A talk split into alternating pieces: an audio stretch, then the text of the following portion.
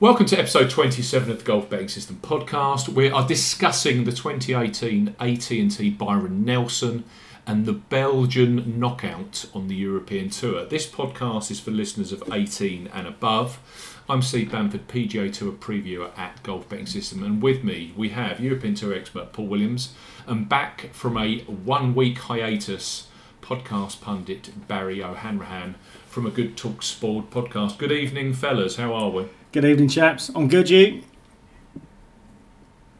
Evening, guys. Yeah, not too bad. Not too bad at all. What about what about you, chaps? Did you enjoy the players? Yeah, it's always a good one to watch, isn't it?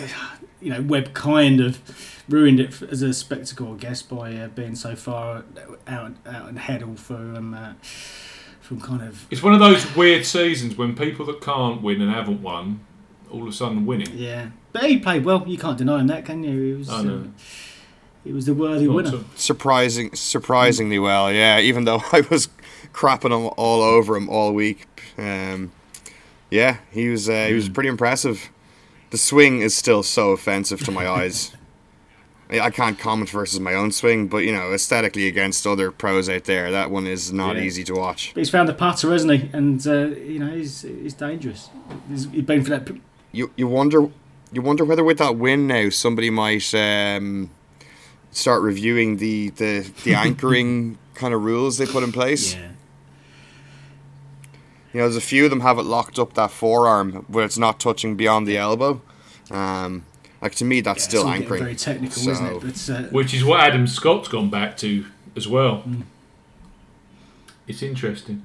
Um, some housekeeping, golfbettingsystem.co.uk. You can search golf betting or golf betting tips. You'll find us on a search engine of your choice. That's the website.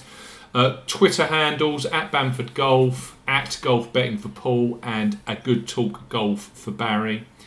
Podcast, excuse me, podcast available on Podbean, iTunes, TuneIn for Android, Player FM, and Podtail.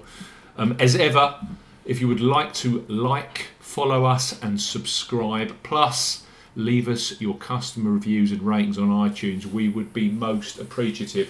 Very good listener numbers again last week for the players. Uh, I think in total now we're well over the 25,000 uh, download mark uh, all time on the podcast. it's, it's impressive, isn't it? Yeah, it's good, isn't it? It's very, very good, and uh, we appreciate all the listeners. So, uh, regulars, stick with us. Two events this week, and I have to say, uh, after the kind of. Uh, my comment on the players, by the way. This is my comment on the players before we move on. I thought the tournament organisers made a great big fuck up of it. Has to be said. I think if you're looking at a major championship, they made that course far too soft and far too easy when they all knew that the wind wasn't going to blow. Mm. And I just, I just, I just found it very, very strange. Yeah, the winning score was a bit lower than uh, you'd anticipated as well, wasn't it? But um, The average was seventy-one point five across the field, which was the lowest since 2010. And you know, you've got guys firing in 63s when they set off at seven o'clock in the morning and bounding up sort of 83 spots in the leaderboard. Yeah. It was all very strange, I thought. yeah, yeah, But yes, can't can't take away anything from Webb because at the end of the day, we all know that he's been putting brilliantly. I've been harking on about that, and uh, he was one of those that once the uh, once my tips went out and we'd done the podcast, and you start seeing other people tipping him, you just start putting your head in your hands, going, "How the hell did I not tip him this hmm. week?" And Steve Palmer of the Racing Post, he's well worth a mention, isn't he? My God, he had a double, didn't he, across both European Tour and PGA Tour? yeah. He picked up both. He's he's on top of his game, Steve, isn't he? Absolute top of his game. So He mentioned on the podcast, didn't he, Paul? He'd, he'd stake four grand on the players. yeah, he's, he's he's in a slightly different league to, to most. But uh, when you when you're plucking out uh, two winners, fifty and eighty to one, then um, you know you deserve to be applauded. So yeah, Two things. One, Barry, did you? I know you're quite forthright in your views. Did you? Did you think that that was the fifth major championship that we watched this weekend? Did it feel like a major to you? No, I was so surprised that they didn't um, Speed it up. Yeah, I mean, usually they let them have a go Thursday, Friday, and then Saturday they make it a little bit trickier, but they give them a few pins to have a go at to, you know, to, to get into the whole moving day thing. And if you play well, you shoot a good score, you might have a mid 60s, and you'll definitely move up the leaderboard because most of the guys are going to be shooting an average of 71 or 72, yeah. you know. So, and then on Sunday, you know, you have a proper test, uh, you know. Um, I thought they just let it get faster and faster. And um, Simpson was well, he was 17 under going into the 17th, wasn't he on Friday? 17 mm. under. Now I know he was 10 yeah. points, clear, uh, 10 shots clear. Uh, sorry, the, I think the next was at 10 under at that point. So he was, you know, he's playing golf from this from the outer hemisphere, wasn't he? He was just amazing. But he, I think if if you're going to make a course soft, the green soft, and they, you read all the player comments, they said, well, when we turned up on Monday, it was firm and fast. It was a real test. Mm. And we turned up Thursday, and all of a sudden the greens were kind of they've had the hoses out here, they've had the fire brigade out here, and we're like, whoa. So uh, Thursday and Friday, you're thinking, well, you've got to make it level, haven't you? AM PM split, that's just fine. But Saturday, just ramp it up. Yeah. Ramp yeah. up that sub air, and as you said, if you if you played well in that and you're in contention, you deserve it, don't you? But that never happened. No, no. It just didn't happen at all. They just didn't seem to want to speed the golf course up, which I thought was very, very strange. No, I mean they've got it no. wrong in the past, haven't they? Where they've overcooked it, but, uh, but yeah, as you said, it, it, that wasn't that wasn't major championship difficulty by any stretch of the imagination. So. Now, if you compare that to Siwoo Kim and the course twelve months ago, it was like chalk and cheese. Mm. Second, second mm. thing I've got to say, gentlemen, is congratulations to Paul some cracking tipping last week on uh, Bjerregaard and of course on Lucas Herbert. Yeah, nearly got there, didn't we? Um, nearly got one over the line. Yeah, but it's very, very difficult to get two your selections in the each way points at sixty to one and hundred uh, was it one fifty? Yeah, one, yeah, what, yeah, one fifty. Yeah, yeah. I mean, that's a phenomenal effort. So well done. Yeah. I had a I had a good chunk of Bjerregaard, which I managed to cash out on Betfair Saturday morning. So I did have my doubts. So that was a nice result and then I had uh, a nice each way chunk on Bet three six five with him as well. Yeah. So that was very very good. He had his chances as well, didn't he? You know, if you look at the raw stats, he's he, he was second for putting on the week, but if you watched any of it and some of the some of the chances that he passed up, wow. You know, he could have uh, he, he, could have walked away with that quite easily, but um, you know, there's the finest of margins, aren't they? Even coming down the last, you know, birdie on the last takes him into a playoff. Um, you know, makes the bogey it, uh, it just doesn't happen. But uh, you know, on the flip side, uh, as you said, Lucas Herbert flew through the field on the um, on the final day, and uh, you know that that was kind of a, a bonus really because from his position going into the final day, given there was some scoring out there, you wouldn't really have expected him to make the places. But uh, you know, to shoot eight under on the final day, um, yeah, it's pleasing. So, bit of moment, but bit of momentum going into uh, into this week as well. Um, before we move on, can I just say congratulations to Stuart Goodson, who was our um, Sawgrass 17th hole competition winner. Um, and Stuart correctly predicted there'd be 54 balls in the water over the course of the four days at Sawgrass. Um, and he was the closest, We've got three people who went for 54, and he was the closest to the cumulative to par tiebreaker as well. He went for plus 60, and it actually played plus 74. Um, over the course of the four days. It's funny because the first two days it was particularly difficult. Um, in fact, it was the toughest hole on the course on the uh, on the first day. And then over the weekend, the balls in the water just dried up completely. There was six on Saturday and just three uh, yesterday on Sunday. So, uh, so yeah, 54 was the total. But yeah, congrats to Stuart, and uh, we've contacted him, um, and he'll be getting his hundred pound free bet prize very shortly. What happened to Tiger?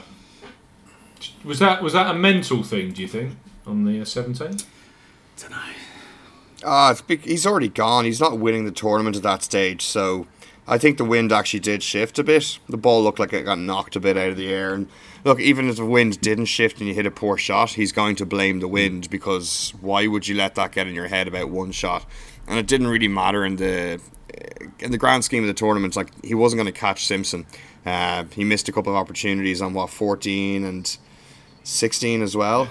He brought, sorry, bogeyed 14 when he had a sand wedge in hand. He spun it off the front of the green, so that was when he needed to drop a birdie in and you know finish it. If he posted maybe 17, probably 18 under par, he puts yeah. pressure on. But Um, listen, his his driving yesterday was really good. You know, that Saturday and Sunday from Tiger, there's, I think every time we see him come out, there's we're seeing more and more of a complete game from him, and it's really bloody exciting Yeah, as far as I'm yeah. concerned. Um, you know, the U.S. Open's only four weeks away. Could he get his game in shape? It's improving, Barry, as you say. It's, it's you know, it's not as if he's peaked and uh, he's plateaued. He's still going forward. So um, it's, yeah, it's exciting time, doesn't it? You know, you've got this tussle for the world number one position, which uh, which JT's taken over for the time being. You know, it's still incredibly tight at the top there, but uh, you know, you've got this uh, this scenario where Tiger's clearly competitive again now as well, and. Uh, yeah, it's going to be exciting, uh, exciting US Open and, uh, and and through to the Open Championship as well. There's, uh, there's a lot to look forward to. He seems to have tightened up his driving, doesn't he? That was a lot better. Um, Mm. and he and he said that he, it felt a lot better uh, this week. Uh, you just get the feeling with him. He, he's starting to click, isn't he? Definitely that driving accuracy. Um, he's a sparky putter again. He, you know, he's he's walking putts in when he when he's really really um, feeling it. Um, and the thing is with him as well, if there's a tournament that was going to suit him, it was probably the players because a lot of that golf course doesn't need driver. Yeah, it's a it's a it's a it's a driver. Yeah, it's more of a soft driver golf course, course, isn't it? it? Yeah, strategic. Um, you know, what do you think Shinnecock Hills is going to be? Hmm. It's going to be a str- it's going to be a strategic links challenge, isn't it?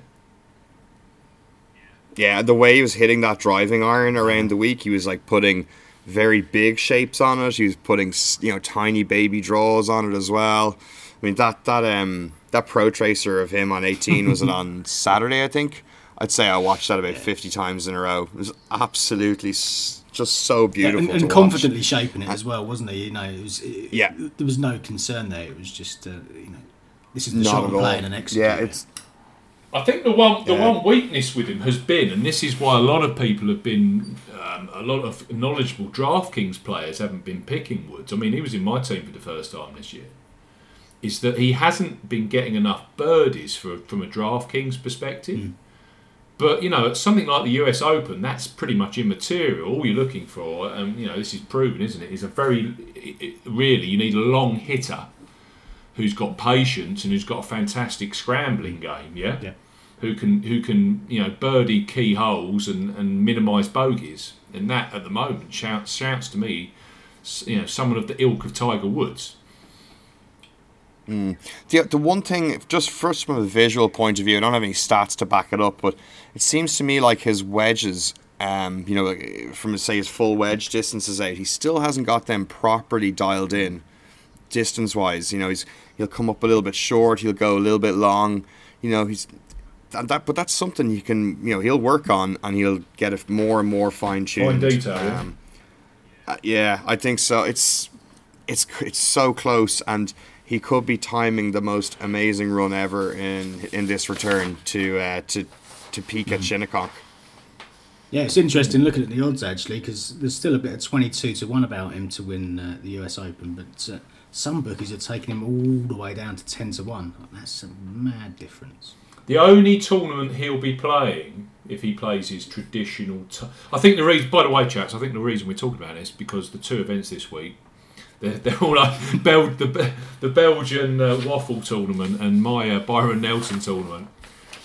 We don't really know what we're doing, chaps. so um, we're, we're just waffling on about Tiger instead. But um, Woods was 25th for proximity to hole uh, after 54 holes yesterday.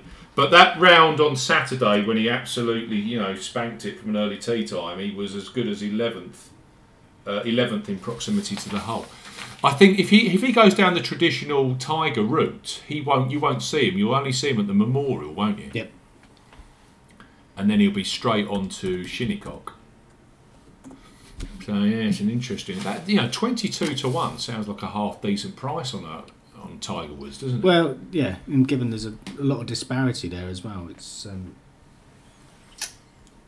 Well, put it this way: quick comparison. Jimmy Walker this week, twenty-two to one in a, in a good few places. or Tiger Woods for a U.S. Open? Which which who'd you rather Yeah. be on? Yeah. Yeah, I think the only thing to say is as we get closer to the US Open, we're likely to see a lot more places um, for, for each way backers. But uh, yeah, it's, you know, if you see a, another spark of form, that 22 will be long gone. It will be down to 12s and 14s across the piece. Uh, interestingly enough, of course, Shinnecock is Poa, Poana, Mhm. the Greens. So that plays to some of Tiger's strengths, doesn't it? Yep. J- I I mean, it's not. I suppose that and just the the bank of major experience he has with him.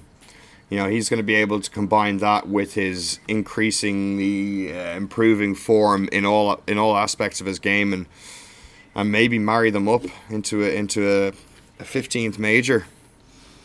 Can you imagine how exciting that would be? Like if he's just there come Sunday, like one in the lead, or even just one shot off the lead. I, I don't uh, right now. I don't see any reason to suggest that he won't be in the mix in some shape or form. As you say, it's, um, it's it's boding well for an exciting exciting tournament. Do you want to talk about um, the Belgian knockout pool? Mm, yeah, yeah, yeah, yeah. So this is the inaugural Belgian knockout um, event. So it's the first time we've been back to Belgium since the year 2000 on the European Tour. So it's been quite a uh, quite a gap since the last Belgian event. That was the Belgian Open. This is different, um, and it's a different format. You know, the European Tour keep um, trialing and testing these new format events um, with the World Super Six. We've got the um, we've got the shot clock uh, masters or, or something similar to that. It's called in a few weeks' time as well. And uh, and this is slightly different again. Um, the Belgian knockout is 36 holes of stroke play um, over Thursday, Friday, um, and a 64 man cut um, on Friday night. Now, with 64 players, um, they then go into a match play scenario similar to how you'd expect uh, the the old um, world match play to have uh, to have set up. So 64 goes down to 32, 16, 8, 4, 2, 1. Um, it does work slightly differently though. Um, so what's happening is the 64 men on on Saturday morning will be split into two lots of 32. So 32 of them will play the front nine in one one to one um, head on head on um, matches, and uh, the other 32 will play on the other side of the course in their in their matches. So you'll have um, a round to cut it down to 32, another round to cut it down to 16. These are nine hole matches, by the way. Um, and by the end of Saturday night, we'll be down to eight players. So potentially, players can have played another 27 holes. If it goes to a playoff, they can play more than 27 holes on on Saturday. Um, and then they'll go into Sunday, and the eight that are left will do it all again. So they'll have another nine holes um, to get through to the semi-finals, then um, another nine to get through to the final, and then of course the final is again over nine holes. So potentially um, you could have had to have played 54 holes plus over Saturday, Sunday to be uh, standing a chance of winning the tournament.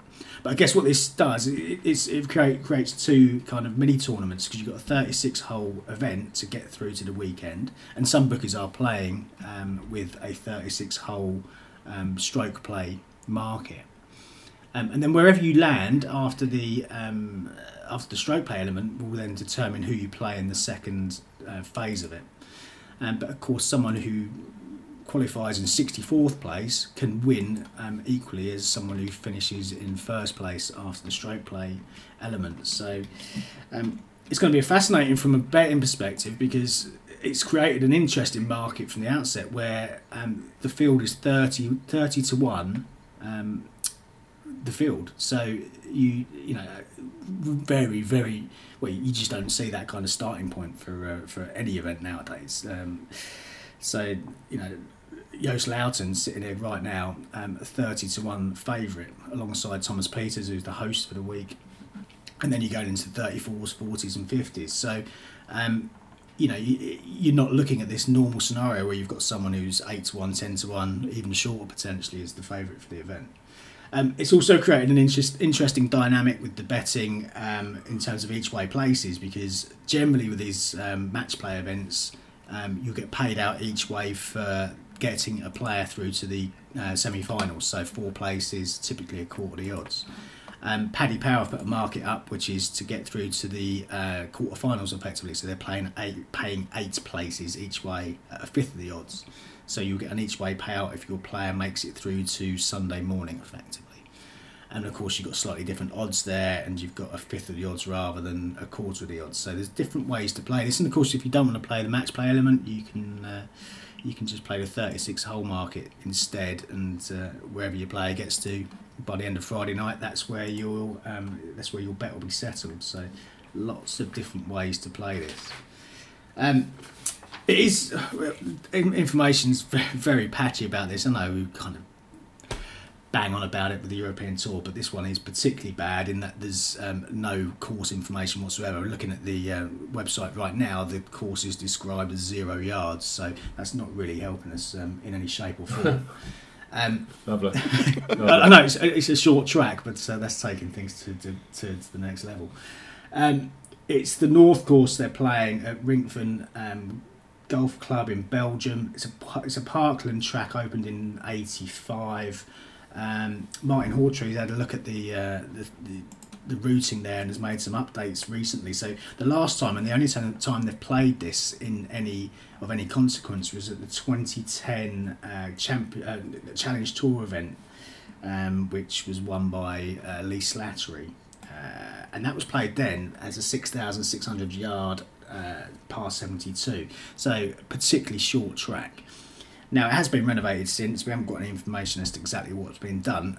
The the idea with the renovation was to bring it up to European Tour standards. So you'd imagine a six thousand six hundred yard track has been extended in some shape or form to make it a bit more of a challenge for the uh, for the professionals out there right now. But clearly they're going to be relatively limited as to what they can do given the dimensions of the um, the layout there. There's, there's, two tracks, so they've kind of uh, incorporated one into another and made some longer holes and uh, rerouted it in that uh, respect. But as to exactly what we're going to see, um, sitting here now on Monday tea time, I can't tell you exactly what yardage is going to be playing, whether it's going to be a par 70, 71, 72, how it's going to, be configured. So um, we are going to have to uh, take a leap of faith with that to, to a certain degree.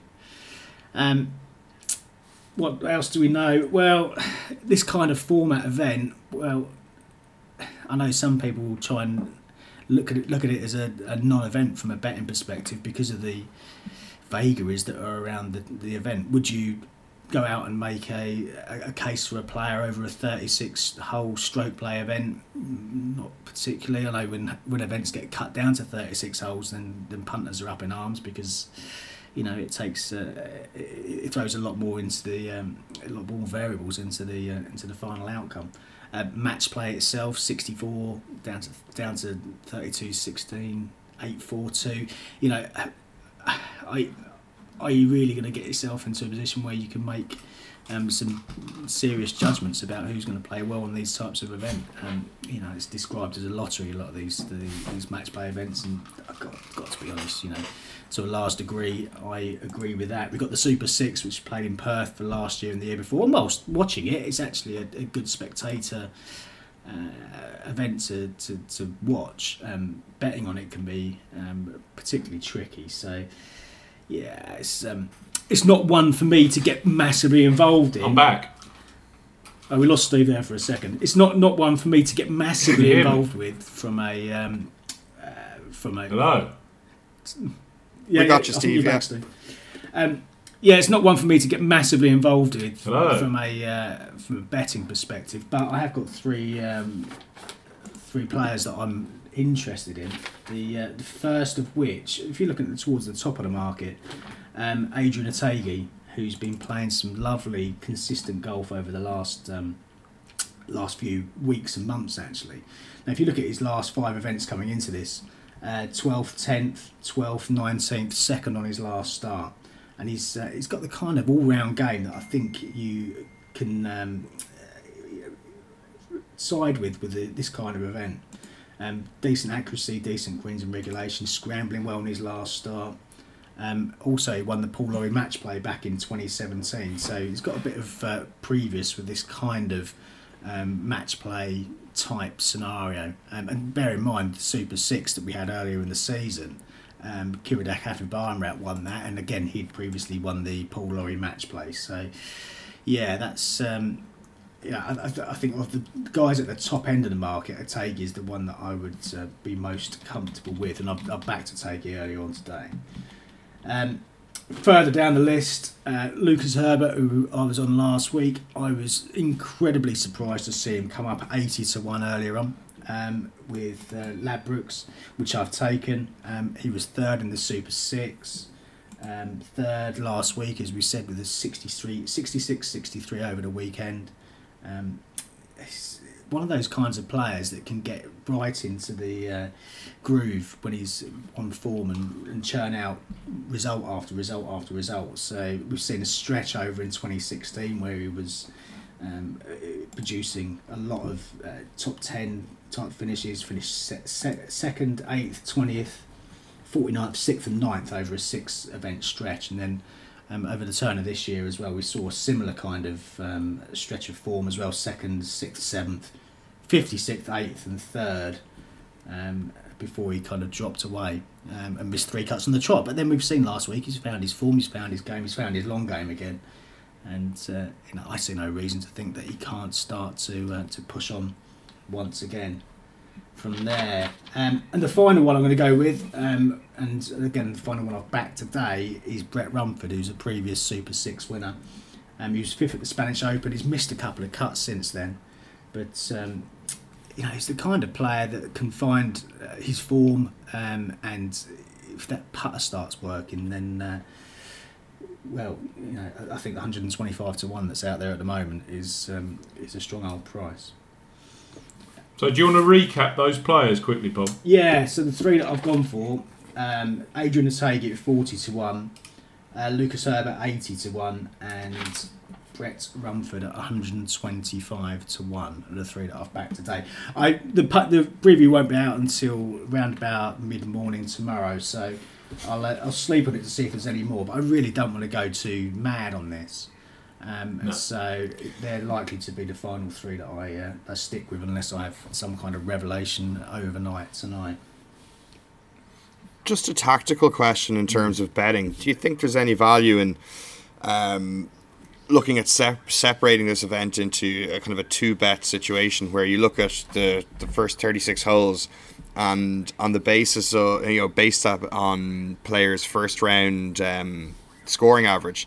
Because if somebody scores really well in the first round, the chances of them are, you know, going to try hang on again in the next round just to get to the top 64 there's a chance they might hang around and, and get that first you know get that top 36 place i guess. And then then restart again when it gets to the top 64 in a match play and have a look at maybe grabbing a couple of match play speci- Yeah, I think specialists th- this one is pretty much whatever you feel most comfortable in as to how you play it. Because you, you could be completely disappointed if you went outright in a player and they were the 36 hole leader and got knocked out the first round of the match play. Um, equally, you could back a player who scrapes through the match play um, and then they go on to win the uh, the, the, the the overall overall event. I mean, uh, if you look back to Aphibarnrat at the Super Six, that's exactly how he got through. He scraped through in, in a playoff for the final um, positions to make it through to the uh, the match play element. And in fact, he, he rode his luck a number of times. Um, he could have been knocked out on a, on a few occasions over the course of those uh, match play um, matches. But um, you know, he's, he's got the match play experience. He'd won the Paul Lawrie um, back in 2016, I think it was. And uh, I think ultimately that little bit of experience in that format and that little bit of guile and um, the ability ability to kind of just look past those situations where you kind of got you can got can have had been knocked out and uh, and, and just bounce back and uh, you know put, put the other player to the sword. Uh, you know, it's an interesting skill and attribute to be able to have. But yeah, as to how you play it, um, you could split your stake and go 36 holes um, for half of it and 36 uh, and half uh, on the outright market just to kind of avoid um, you know disappointment if one or other of the bets would have ca- would have come in. What I wouldn't suggest is doubling up because this really isn't the event to be throwing twice as much money at um, from a betting perspective, in my view. Yeah, it feels like only the lucky few might do well out of this from a gambling perspective, and there'd be a lot of heartache and pain so. otherwise. But yeah, so I, I, you know, I'm going to try and keep it relatively simple. And again, you've got the choice as to whether you play with the four places each way um, for the top four and take a take a better price, or whether you go for the eight, eight each way at a fifth of the odds and, and go for a, a lesser price potentially. There's a lot of disparity between the prices and the bookmakers as well. So clearly, um, they really don't know how to mar- uh, how to pitch this one either. So yeah, there's lots of different ways to play it. I think this week. Anything you What do you what What do you think to these European tour? You know, the way that they're mixing these tournaments up. Is it something that you welcome? I mean, clearly from a betting perspective, it makes it awkward at best. Yeah, and no, from a betting perspective, I don't like it. No, I'm. I think being completely selfish, I want the same events being played on the same track year after year after year in the same conditions, so that I can, I I can have a better view as to what's going to happen, and, and clearly that doesn't happen. Um, they, they're trying to mix the schedule up. I understand that. The frustration, I think, with the European Tour is that we've had this scenario for a few years or a couple of years now, where from the start of or the end of March through to kind of Wentworth, um, the schedule is so patchy that some players Yeah. are, are playing, you know, one or two events, and probably ones they don't really want to be playing, um, just so they're playing some kind of golf. I mean, so I'm I'm sure that some of these guys at the top of the market here wouldn't be playing this event had they had a stretch of two or three or four events, but they, they haven't had it. They simply haven't had it. So it's, they're being forced to play these um, low purse, different format, quirky events, new tracks, new places, and uh, some some of them will some of them will uh, embrace it, I'm sure. But um, for me, no. Uh, From a betting perspective, and being let's say being purely selfish, it needs to be a bit more consistent than it is.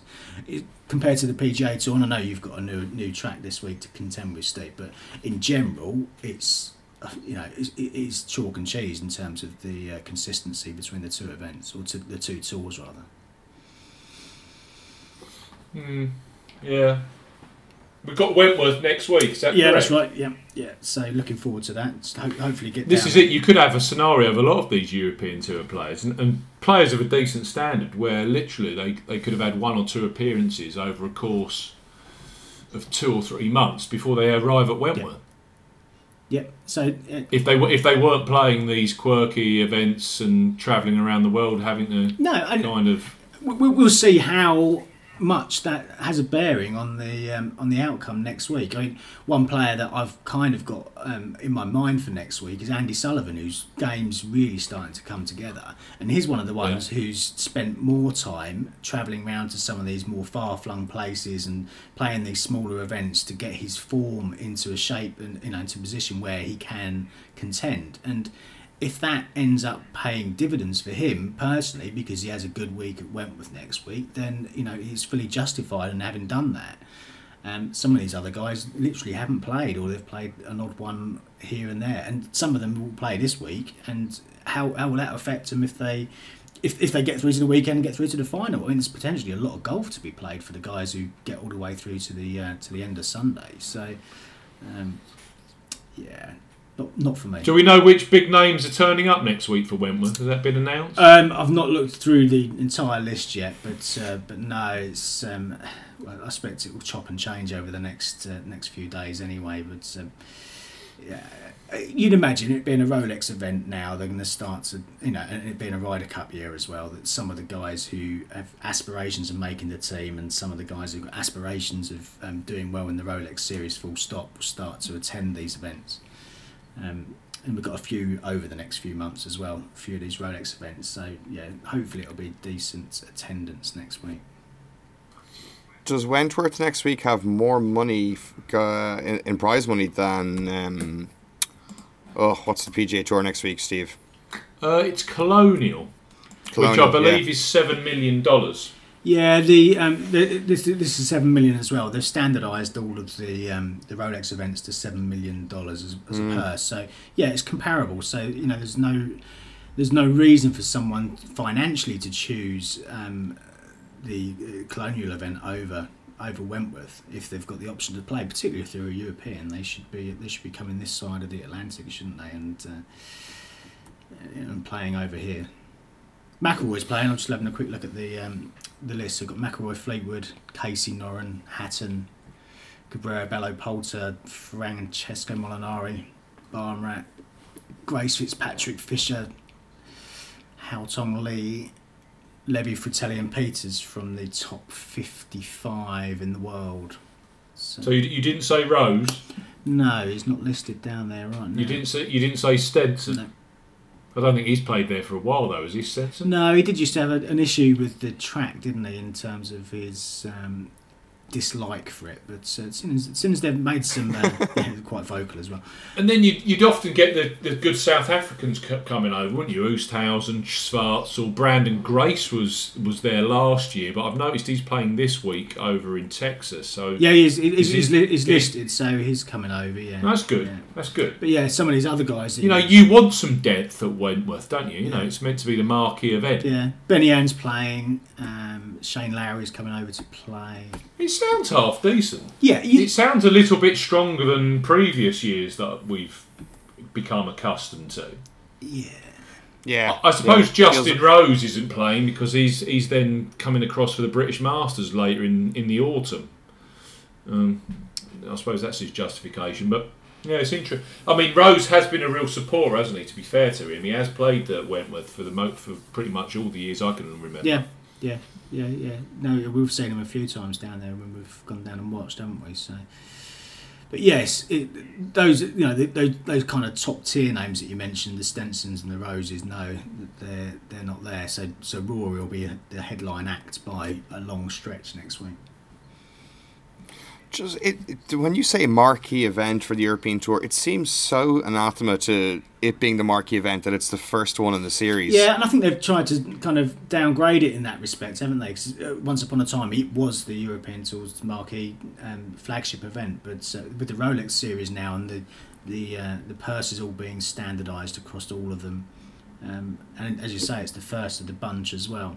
Um, Yeah, I, honestly, for me, the the ones that stand out the most and, and make the most impact in, in terms of where they are in the season are the you know the Open de France, the Irish Open, and the uh, Yeah. the Scottish Open. well, uh, the, the big the big lead into the Open Championship. They're right. They're sandwiched in between the U.S. Open and the Open Championship, and they've got a lot of big names coming over. Especially the Open to you know to, to France this year is really interesting to see how many Americans come over. Yeah. absolutely, they, they, they, they should all be coming over to get a, a feel of what the track's like, shouldn't they? Without any shadow. Yeah, yeah, and I mean, one of the Irish Open or the Scottish Open is going to suffer as a result, you know, of field, in terms of field With- strength. yeah, they're in three Um, consecutive weeks, yeah. which um, you know, giv given that Rory tends to um, attract a lot of people over for the Irish Open as well, which is literally the week after. Um, it could well be the Scottish Open that's, uh, that, that suffers, but but then people will want to, uh, Yeah. have, you know, some players will want to have that week before warm up on the um, b- before the Open Championships. So. There, there could be some quite weak Mm. PGA Tour events um, in the weeks leading up to the Open Championship on, on the basis of those three tournaments. Yeah, without a doubt. Without a doubt, and we've got the Italian Open directly after the uh, the BMW PGA as well. So again, Yeah, I think we've discussed this before. Before, because don't you know the PGA Tour, you know, is supposedly the be all and end all, but there are periods, especially that period that you've just stated, Barry, where actually the European Tour last year was stronger than a lot of the PGA Tour events. You know, your Greenbrier Classics, your John Deere Classics. Uh, they don't exactly get the pulse racing. Where, as you said, Scottish Open, Irish Open. Uh, you've now got a very strong Italian Open you know, some bet there's some really strong events now over here in the summer that probably have stronger fields than those corresponding PGA Tour events. Yeah. And for me as a golf fan, they are so much more interesting to watch as well. Now that we have this really defined links swing in the middle of the the golfing season leading up to the Open Championship, that's just it's a wonderful thing to have and a, a nice difference from this target golf that we're exposed to for the vast majority of the year. To see this, the you know the links style of golf that as amateur players we, we enjoy playing so much um, and are exposed to quite a lot in the Brit in uh, in the UK and Ireland. To see the pros playing on those golf courses more and leading them into the Open Championship is it's a wonderful thing. I love that time of year. Yeah, no, it's good. Yeah, it's, it's always a decent stretch of golf, isn't it? Now you talk about target golf, Barry. It's a very good lead into the AT and uh, AT&T Byron Nelson. the, the tournament organisers have they've, they've gone down a different route this year, and this is going to be ongoing. They've taken the tournament away from TPC Las Colinas or Four Seasons, which was in a very wealthy part of Dallas, um, a very high end uh, resort, hotel, whatever, um, and a pretty standard American golf course. And they've gone and moved it to a new facility, the Trinity Forest Golf Club, which is in southwest Dallas. It's a it's away. Um, it's completely opposite side of the of the city. Um, they're still throwing seven point seven million dollars at it now. To put that into context, uh, the Valero Texas Open a few weeks ago was six point two.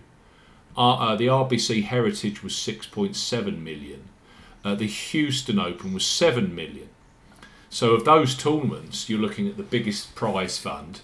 Uh, the Fort Worth International or Invitational next week, which is an invitational status PGA Tour event, so a three year um, exemption to the winner. So, one of those events that's slightly above the norm. That's only got a 7.1 million pound purse. So, AT&T have stepped up to the plate and they've moved to this Trinity Forest Golf Club. Now, um, it's the new golf club has been set, has been built on an old um, refuse site, effectively, um, and they brought in um, two very well-known designers in the form of Bill Coore and Ben Crenshaw, who we know work as a partnership, to build this golf course from scratch. So an exciting prospect, yeah. If you actually look at the property itself visually and you, you do your searches on the internet, you see that it's a treeless, completely treeless property. No trees on the, on the site whatsoever. The actual site is surrounded by a forest, hence the name. And you know, read around It's Supposedly one of the biggest forests uh, in in North America. So there's a big chunk of forest around it. But the actual course itself uh, has no tree on the property whatsoever. And Coore and Crenshaw basically told, right, we want you guys to build us a major championship venue so that we can attract major championships, i.e., the US Open or the PGA Championship, back to Dallas, back to Texas. That was their brief. So they used the contours of the land that they found and quite quickly got their heads around the fact that it would suit a links type golf course because there's various bits of topography on the site. There's lots of undulations, no major hills, but you know they could they could use the contours of the site that they found, and it would suit a links type golf course. So um, it's been built, and because it's in Texas, though, um, it's a kind of what's classified as an American links style golf course because of course you can't use bent grass at this. Or they didn't want to use bent grass on the greens, and um, they couldn't use fescue grass. You know your typical grasses that you would use uh, on a on a uh, links type setup. So um, Coore and Crenshaw, the, the course that shouts at you, um, that they did um, re- renovate, of course, was Pine was Pinehurst number two, which was the host of the 2014 US Open that Kaymer won, if you remember. Yeah. And if you actually look at the course, of course, Pinehurst, Carolina golf course, surrounded by trees. But if you actually look at the fairways, the wispy grass, the shapes of the bunkering, the way that the bunkers encroach on the fairway, some are actually positioned in the middle of the fairways the way that the greens, a lot of the greens actually either um, accept golf shots or they actually reject them. So you've got a lot of Ross type designs that feed shots off the green. It does visually look a little like Pinehurst number two. Um, other courses to me that it looked like, I don't know if you guys have had a chance to look at it at all, it looks similar to Shinnecock Hills, which we know is a genuine links mm. course that's they're holding the US Open at in a few weeks' time. Um, it reminded me a little bit of Chambers Bay, which was the 2015 US Open site. Um, it also reminded me very much of the courses that you see out in Australia, uh, the the uh, sandbelt kind of courses, and there was a little bit in there as well that reminded me of Fancourt, where they played uh, the the Volvo Golf Champions a few years ago that Branden Grace won. Yep. I mean, that's quite a gnarly, nasty looking golf course. And if you actually look at this, some of the holes, I mean, it's one of the holes, um, or there's a 30,000 square foot shared green on this golf course uh, between, I think, holes 4 and 11. Uh, Does that does that not remind you of St Andrews and their Absolutely. massive greens? Yeah, absolutely. I can see a St Andrews connection. Um, the only thing with St Andrews is it's pan flat, isn't it, to a certain extent. The other thing that does kind of feel St Andrews is when you read through the detail about this golf course is there is no rough. Yeah.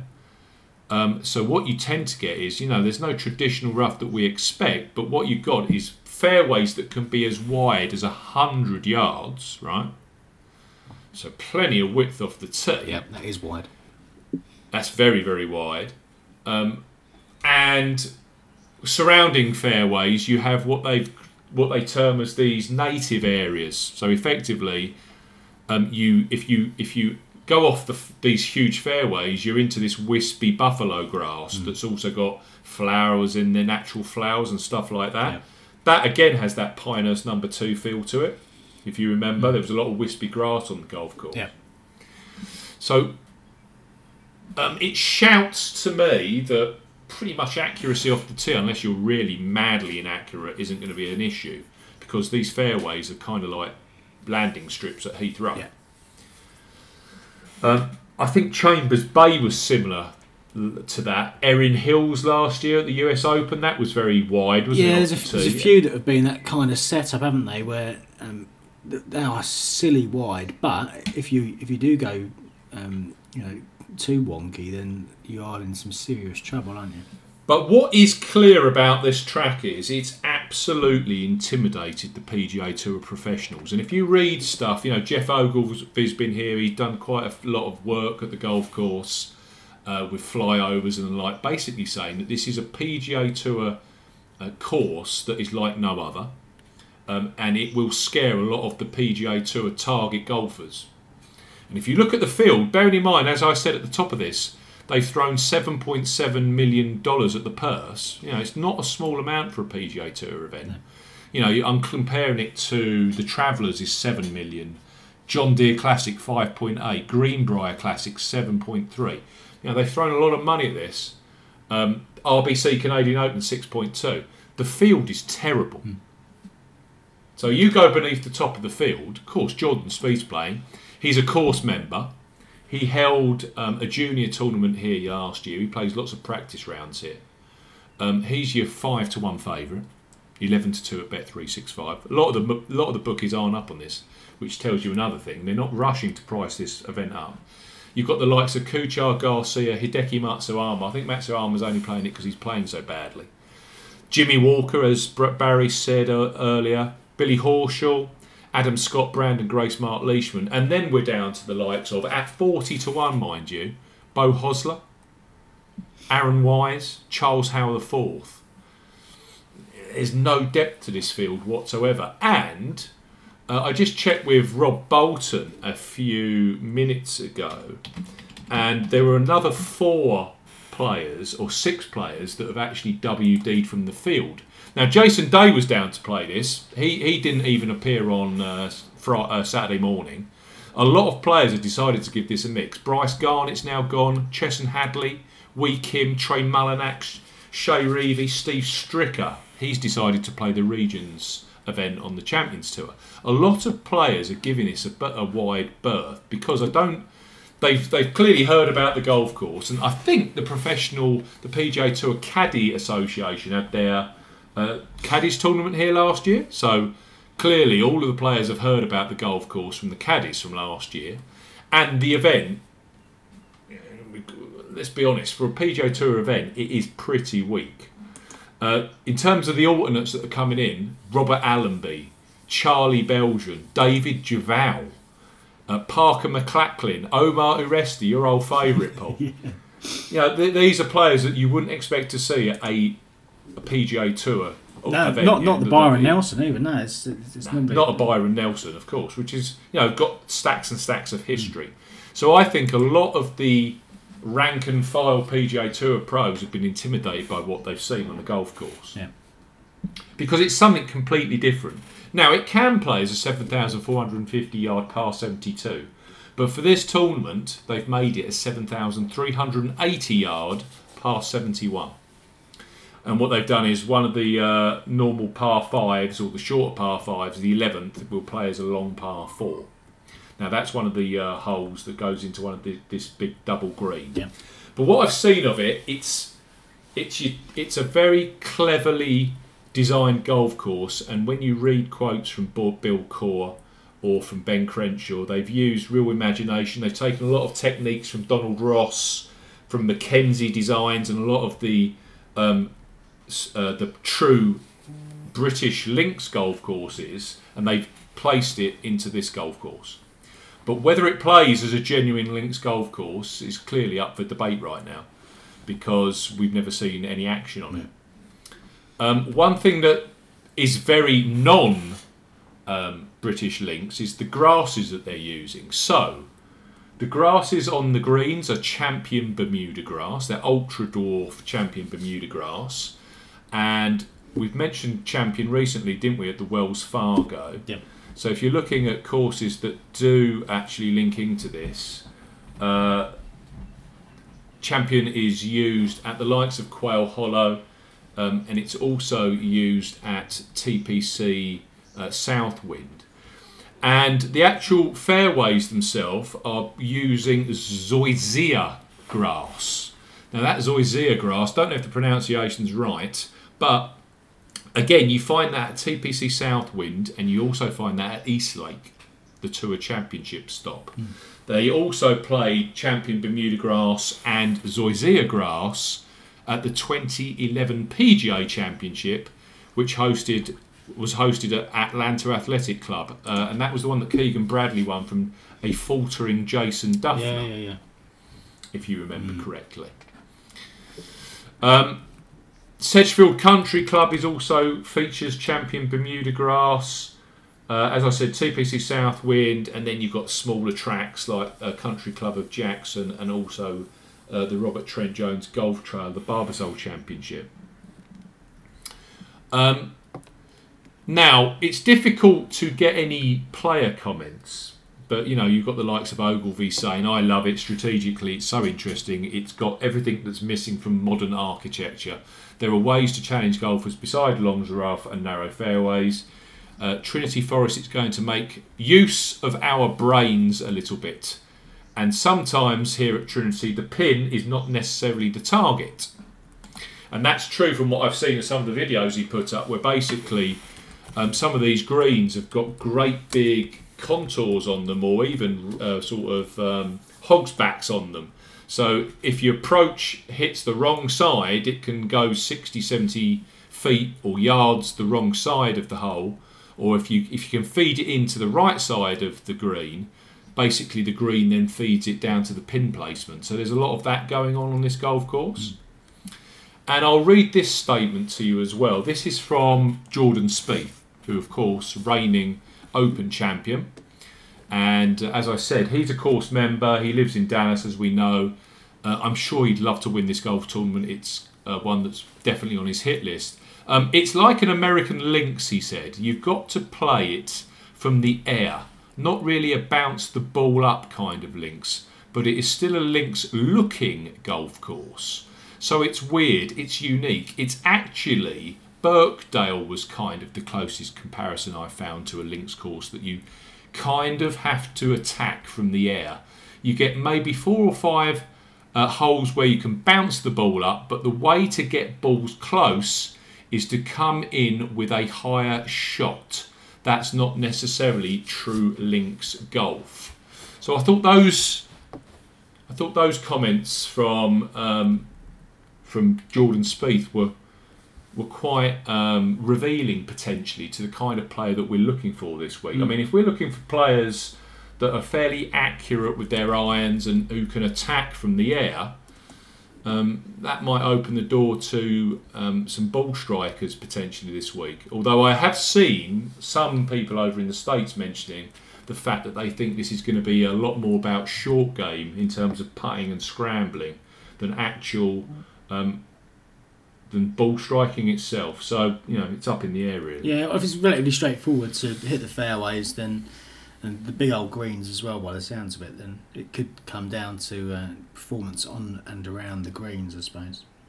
Coore said in something I I watched or Crenshaw, um, he said that you've got to challenge the hazards. If you take easy routes off the tee, um, you will have second approach shots that are very unforgiving and virtually impossible to get it close to the pin.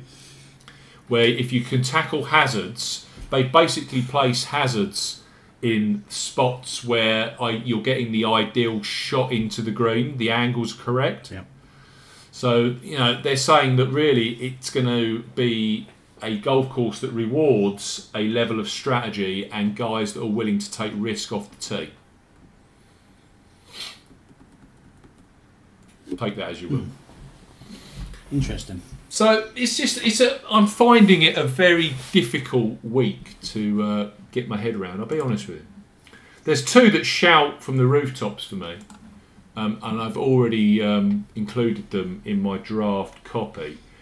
Um, if we want a link to Champion Bermuda grass and to Zoysia grass, someone that did well at the PGA Championship back in 2012 or 2011, wasn't it? Uh, someone that's played well at TPC Southwind, someone that's done well at East Lake. And I've also made a li- you know, if we're looking at something like we saw last week at Bur- last year at Birkdale, clearly Jordan Spieth and Matt Kuchar were first and second in that, weren't they? And if you just look down courses that they've played well at together, both done well at Kapalua, they played well at the Sony Open, Pebble Beach, of course. Um, they played well at Houston, and of course they all play well at Augusta, don't they? Kuchar's finished third and fourth and fifth at Augusta, and you look at Jordan Spieth. We know he's won there, finished second there twice, and finished third there. So, you know, there's there's some obvious correlations there, and there's other courses in, that you can look at. TPC Boston as well. Um, if I'm looking at courses that looks kind of similar to this, take away the trees at Boston. That TPC Boston looks very inland links like, and Yep. if you look at the winners like McIlroy uh, and Rickie Fowler, they've got guys that have got Open Championship heritage. Yeah, yeah, yeah. I think Paul Casey was leading for a big period of it last year, and Mark Leishman, who've both done well in Open Championship. So I think there's some Boston correlation in it as well. But for me, of the top guys, um, the guy that jumped straight off the, the list for me was Adam Scott, who I'm going to get involved with this week, I think. Yeah. Because it's, it's noticeable with Scott. We know that his tee to, his tee game, uh, his driving's a lot tidier of late. You know, he can be really wild, can't he? He isn't at the moment. Um, his approach play is top notch. Um, I'm kind of dr- beating the z- same drum as Pat Mayo does every week in terms of he says exactly the same thing. His stats um, strategically, uh, his stats on approach, his stats on scrambling are top notch, and he was top. He was he topped scrambling last week at um, the Tour Championship. But as we know, he hasn't been able to putt for toffee with this with a with a shorter putter. Quail Hollow went back to his old putter uh, that, believe it or not, that he played at the Masters apparently, and I think he shaved. He said something along the lines of he shaved an inch off the top of it or something. And then lo and behold, he said he putted three decent rounds at Quail Hollow, and he said, "Yes, this is me putting decently. You know, I wasn't putting as well as I was going to say Jordan Spieth, but that'd be wrong, wouldn't it? He's not putting as well as Justin Thomas, but he saw a big jump in the confidence with the putter. And then, of course, last week he was 11th for uh, 11th at the Players Championship. He was in the top 30 for strokes going put, uh, strokes going putting, which he hasn't been for over 12 months. And he said in both of the interviews that I've read, I just feel so much more confident again with the putter. I'm making some 12 footers, some longer putts, and I don't feel that if I'm missing a green, that I'm going to be faced with a, you know, if I'm faced with a 12 footer for par, I might actually make a few of them. And that keeps the momentum going Yeah. the round. So I think Adam Scott is a half decent shout this uh, this week. I would have wanted, of course, a lot more than twenty five to one on him, but I can kind of see where the bookmakers have gone with this because there is such a disparity between the top of the field and the rest of the field in terms of quality. Yeah, Though I think Scott's a decent shout. He was top 10 at that Atlanta Athletic. He's won at East Lake. He's got a decent we- record at TPC Southwind, so he clearly gets on with his Zoysia grass. Um, both of his last PJ Tour victories in the States were on Bermuda grass. And I just think he's the kind of guy that's got an open history. He's a major championship performer that when he arrives at this track, will be able to strategically get himself around it well enough to actually be a contender. And I don't actually think that there's too much that he needs to be scared of this week if you actually look at the field. no, no, he's playing some better golf, and if he's um, if he's got some confidence with the putter, um, that's half the battle, isn't it? You know, the, the guys who lose all their confidence with the putters, uh, you know, they can struggle for a prolonged period of time. But um, if he's if he's He talking needs to himself also, up, he's outside the US Open qualification, Yeah, so he he needs win, another doesn't top five or something of that ilk to definitely get him into the US Open in a couple of weeks' time. yeah, needs must. for motivation, isn't it? You know, why do you think he's changed his putter? It's because you know he, he basically knows it's getting to the point of now or never Yeah. for the US Open. Yeah, well, career-wise as well, he's, he's got. When when you chaps look down the uh, the field, or if you look down the um, the betting market at the moment, who are there any names that are jumping out at out out at you that link or relate to what I was talking with in terms of the course description? I'm going to take a really different angle to that. To that, just to, just um, more so from the kind of the course um, architecture point of view. So Ogilvy is a big fan of course architecture. Um, so I'm definitely just going to throw a little cheeky first round leader bet on him and maybe an, an each way because he'll be available at long odds. Yeah. Um, another one who's in the field this week who's massive on his course architecture is Zach Blair. And this will just tickle him pink going around with all the little touches from uh, of inspiration from different architects around. So again, um, he's available very long odds and outright on first round leader. So I've had a look at him, and because the course is new to the tour, um, I, I don't have any real backup other than the link that it's it's new and these guys are new on tour. It's uh, Joaquin Niemann and Maverick McNealy, who are two unbelievably high flying amateurs, and uh, we saw Niemann there a couple of weeks ago um, go very well. In was it was his first tour event as a Yeah, pro, wasn't it? Yeah, at, at, at T- at uh, uh, uh, TPC San Antonio. Yeah, yeah, yeah. And that's that, So- that, so that's the- not an easy golf course, is it? Yeah, and, and so it's it's almost kind of a mentality thing that they're going to go in this week and they might go in on another on another week to a course where the other guys have played for a few years and feel that they might be at a disadvantage because they have to learn the golf course that the other guys know.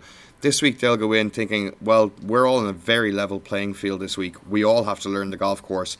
This is a really good chance for me, and uh, that could be the thing that just kind of just helps them along. It's always a bit of a leveler, isn't it, yeah. for the, uh, less experienced guys when you go Yeah. to these uh, these new tracks. And yeah, yeah, I, I think you're right. You I often tell, do see him pop I, up. I, I'll tell you what was that, that grabbed me with Niemann. Yeah, he was seventh for greens in regulation at in that San Antonio tournament, and even though he missed the cut at Quail Hollow, he was fourth for greens in regulation. So if actually hitting greens is half the battle here, and from what Jordan Spieth's saying, that isn't a bad starting point. You know, he, he's clearly a talented young lad, isn't he? And uh, he, like you said, he's coming into this tournament on a completely level playing field. Yeah. Yeah, um, yeah. So you never know. And, one final thought was um, Peter Yo- Uihlein has shown signs of life recently, um, and his coach is the same as Charles Schwartzel's, and Charles playing pretty well over the weekend. well. So seems like that kind of camp might have something kind of clicking at the moment. Um, and he, you know, he might have taken a little bit of inspiration again from seeing Schwartzel go well last week. Uh, so yeah, no no other reason than that. But Ta- take Uh, us through Peter I thi- Uihlein, Paul, from a European tour perspective, because clearly, you know, you've you've watched Peter for a period of time, and I know I mentioned Peter Uihlein to you last week in terms of a player that I thought actually has a half decent links golf course record. If you look at his European tour side, Yeah, he has. Yeah, He has got, got uh, decent form at the Dunhill Links, hasn't he? Um, he also won the Madeira Islands Open, I recall, um, which is that Yeah. um, that coastal affair on the top of the uh, top of the mountain there at. Uh, uh, in Madeira, but is it? uh, It's a funny one, isn't he? Because we know, you know, he's one of these longer players off the tee, um, and he can be a little wayward, or he can be very wayward, in fact.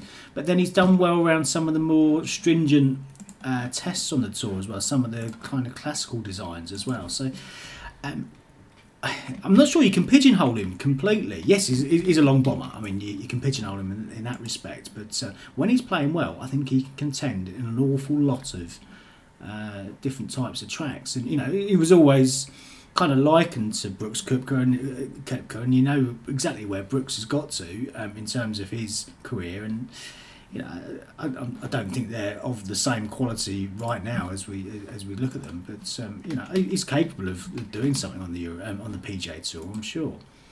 Um, and, and I know you, you, know, you and I chatted about him for this uh, a week or so ago. And Well, quite the thing that grabbed me about him was he, he came, uh, and this ties in with Barry. He came 2013. He came second at the Alfred Dunhill Links at St Andrews. So you can clearly get on with li- links golf courses. There, I can see a ninth at the Peter Lawrie Match Play. Um, there was a tenth in a Scottish Open in 2013, and another result that jumped off the page for me when I looked at him was he was second to Tommy Fleetwood at the Open de France last year at Le Golf National. And you've always said that the Le Golf National really has kind of in- inland links feel to it. Yeah, absolutely. Steve, um, I know Barry needs to shoot off, so um, can we just thank him quickly for his input uh, today, and then uh, we'll just wrap up after that. Cheers, Barry. Thanks for your time. sorry guys, life is happening. Cheers, Barry. Take care. Cheers, mate. All right, thanks. So yeah, there's that Open de France element to it. Yeah, yeah, yeah. Which, which I don't think such a bad thing on this golf course. I mean, has that got plenty of undulation in it, Le Golf National? It, it's yes, it's not. Um, you know, in terms of the fairways and uh, in kind of uh, undulating fairways, absolutely.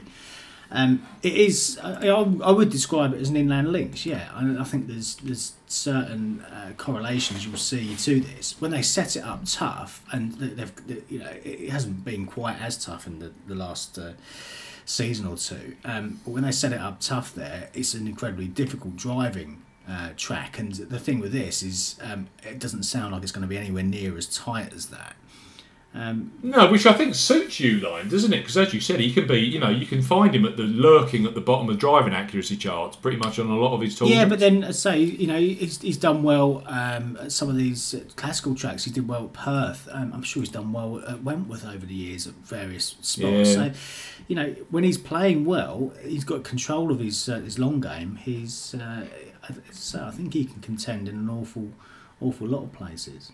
And a very streaky putter. Yeah, Yeah, absolutely. He's a very good putter when he's on his game. Absolutely, he's very very strong.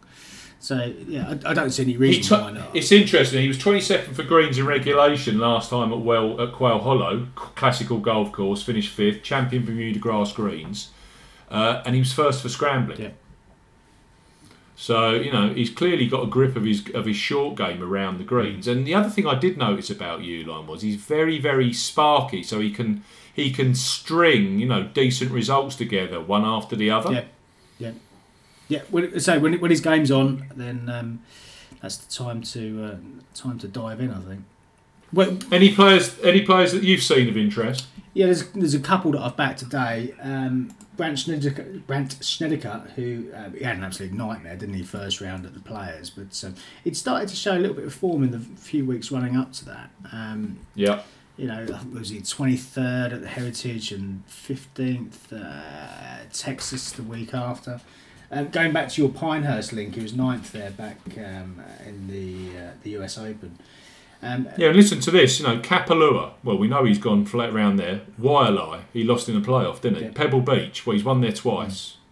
Now these are these are courses that Spieth and Kuchar have both played well, and you know Spieth's relating last year's Open Championship to what he's seen practicing around here. yeah, Augusta, yeah, he, he, he virtually won at Augusta, isn't he? yeah. Well, and, and you know it's far too long for him. You'd, you'd say on paper. Yeah, Um, going back to Lytham, was it in 2012? I think. Yeah, um, yeah, yeah, yeah, yeah. He, he was, yeah, he was leading for a long time, wasn't he? He, he like through the 30, first 36 holes or so, bogey free, and uh, playing some exceptional Yeah. golf. So you know, for that kind of linksy uh, link as well, there's. Um, yeah, I, I, I, yes, you got. You'd have to look past uh, two miscuts on the trot. One of them, which was the Zurich Classic, so you could kind of discount that anyway. And um, last week, yeah, he opened with 82, which was a horrible, horrible round. But um, you know, you start, you- you're getting a decent price, I think. In this field, 50 to one, um, I, I think there's uh, there's worse bets out there.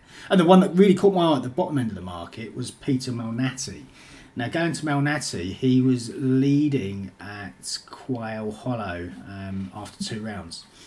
Um, Yeah. And he, he can be a bit wonky off the tee, Malnati, but um, pit Pitbull. That's saying the least. yeah, I, when when I saw how you described the course with these hundred yard fairways, um, that kind of thought for me he'd have a chance. And to be fair, for him to be leading at Quail Hollow, he's clearly playing some decent golf. And if you look through his, his form this year, it doesn't look anything particularly strong. Yeah, he was top ten after the first round at Heritage, top ten after the first round at Pebble Beach. So again, can you draw some correlations there potentially? And you know this, this Quail Hollow form um, was really the first time he'd been in contention for quite a while. But um, now, if you go back to when he won, he won um, at the Sanderson Farms, which you were talking about earlier at Jackson, um, which um, which is on the uh, on Champion Bermuda uh, Yeah. greens. So, uh, and when he finds Which, yeah, that's funny, you know, and that corresponds to Quail Hollow a couple of weeks ago, where which has the same kind of greens, and all of a sudden you've got this guy that can clearly feel comfortable on those greens at the top of the leaderboard. Yeah, exactly. Um, you know, you go back to when he won there. Um, he was uh, top ten by October the week after, and then in, um, clearly he qualified for Kapalua. He finished sixth for Kapalua the uh, the following January. So. You know, there's, there's for me, there's just snippets of correlating form there that kind of fit in with the uh, the direction you'd been heading with this. And um, I got 300 to 1 with eight places earlier on with Paddy, which I felt was quite a strong price for him. Yeah, Paddy eight places again this week. Yeah, Yeah, absolutely. And he's been putting well as well. You know, last couple of couple, last couple of events, he was fifteenth and twelfth or thereabouts for, for putting average. So, yeah, there's uh, there's bits to like there for a bloke who's uh, who's coming at three hundred to one. I think. I think this tournament's going to be a big opportunity for a, a lot of the um, smaller names. You, know, you get the feeling that a number of the big names probably aren't really going to be, you know, up for it potentially, and there's not a huge midfield here, so someone, you know, could, you know, basically secure a card this week. Yeah. Oh, without a doubt. And you know, we see it time and again. These players uh, coming through at big three-figure numbers. There's, there's no reason why they can't get into a, an each-way place or, or potentially better. Going back to Snedeker, is it out of? Is it my imagination that he's also outside the U.S. Open places? Yeah, quite possibly. I think he's struggling, isn't he? Quite possibly. And he is certainly a links golf course expert. You know, there's no, there's no uh, doubt about that, is there? The way that he plays. Yeah, he's currently 86th. 86th, yeah, way down. So yeah, he's another one who needs a big week. And this tournament, I mean, it's a different venue, but it's the week after the players. And if you look at previous winners of this tournament, yeah, um, Billy Horschel won this off of straight four missed cuts last yeah, year. yeah, I remember. four missed cuts, and he played uh, that TPC Four Seasons course twice and missed the cut both times of that as well. Yeah, there, there weren't many pointers there if you're looking at form and uh, history stats, were there? So you know, a couple of missed cuts isn't a uh, isn't a complete and utter failure. You know what I mean? Yeah, absolutely. Mm, interesting. So I haven't confirmed anything at all. Um, I think at the top of the market, I also fancy Branden Grace, so I think he's going to have a good week. Yep. Uh, we, we know that he's got the baby boom side to him. Yeah. Uh, we know that he played very well at Chambers Bay. We mentioned that earlier. Yeah, fan club Um, as well. He's all, he also got a, you know he's got a great links golf course record, isn't he? Yeah, that's his game, isn't it? Yeah, he, he, should- he should this- like the track. thi- yeah. thi- yeah, this course should suit him down to the ground, don't you yeah, think? should. He should really like the track. There's, there's no real reason to suggest he doesn't. And when, when he's come to these, um, even the US Opens where it's been played on a uh, you know a similar kind of setup, um, even though you kind of look at him and think, well, has he got that kind of major in him? He's he's, he's been in contention on a few of these uh, Linksy type uh, US Opens, hasn't he? So yeah, I see no reason why in a smaller event like this he can't get into the mix. If Jimmy Walker was higher than twenty-two to one, would you have been interested in Walker? Yeah, it's a funny one, Jimmy, isn't he? He's he's clearly starting to find his uh, his fitness, which was the main issue, I think, following the, the Lyme disease um, issue. But um, it's uh, I, I, I don't know. I, I, I, prefer I prefer Grace. I think at that kind of price level from from what you and I have discussed. Yeah. But, um, but yeah, there's there's lots to like about Jimmy going forward. I think. Yeah, I can say that. Well, thank you very much for your time. Thank you for Barry's time as well. Of course, Barry's disappeared. Um, we will see you again next week for what's going to be a decent show next week. We've actually got two courses that we know about and two events that have got lots of history, being uh, Colonial on the PGA Tour and, of course, the BMW PGA Championship at Wentworth. So uh, we look forward to having you listening again next week. Thanks for listening. Goodbye.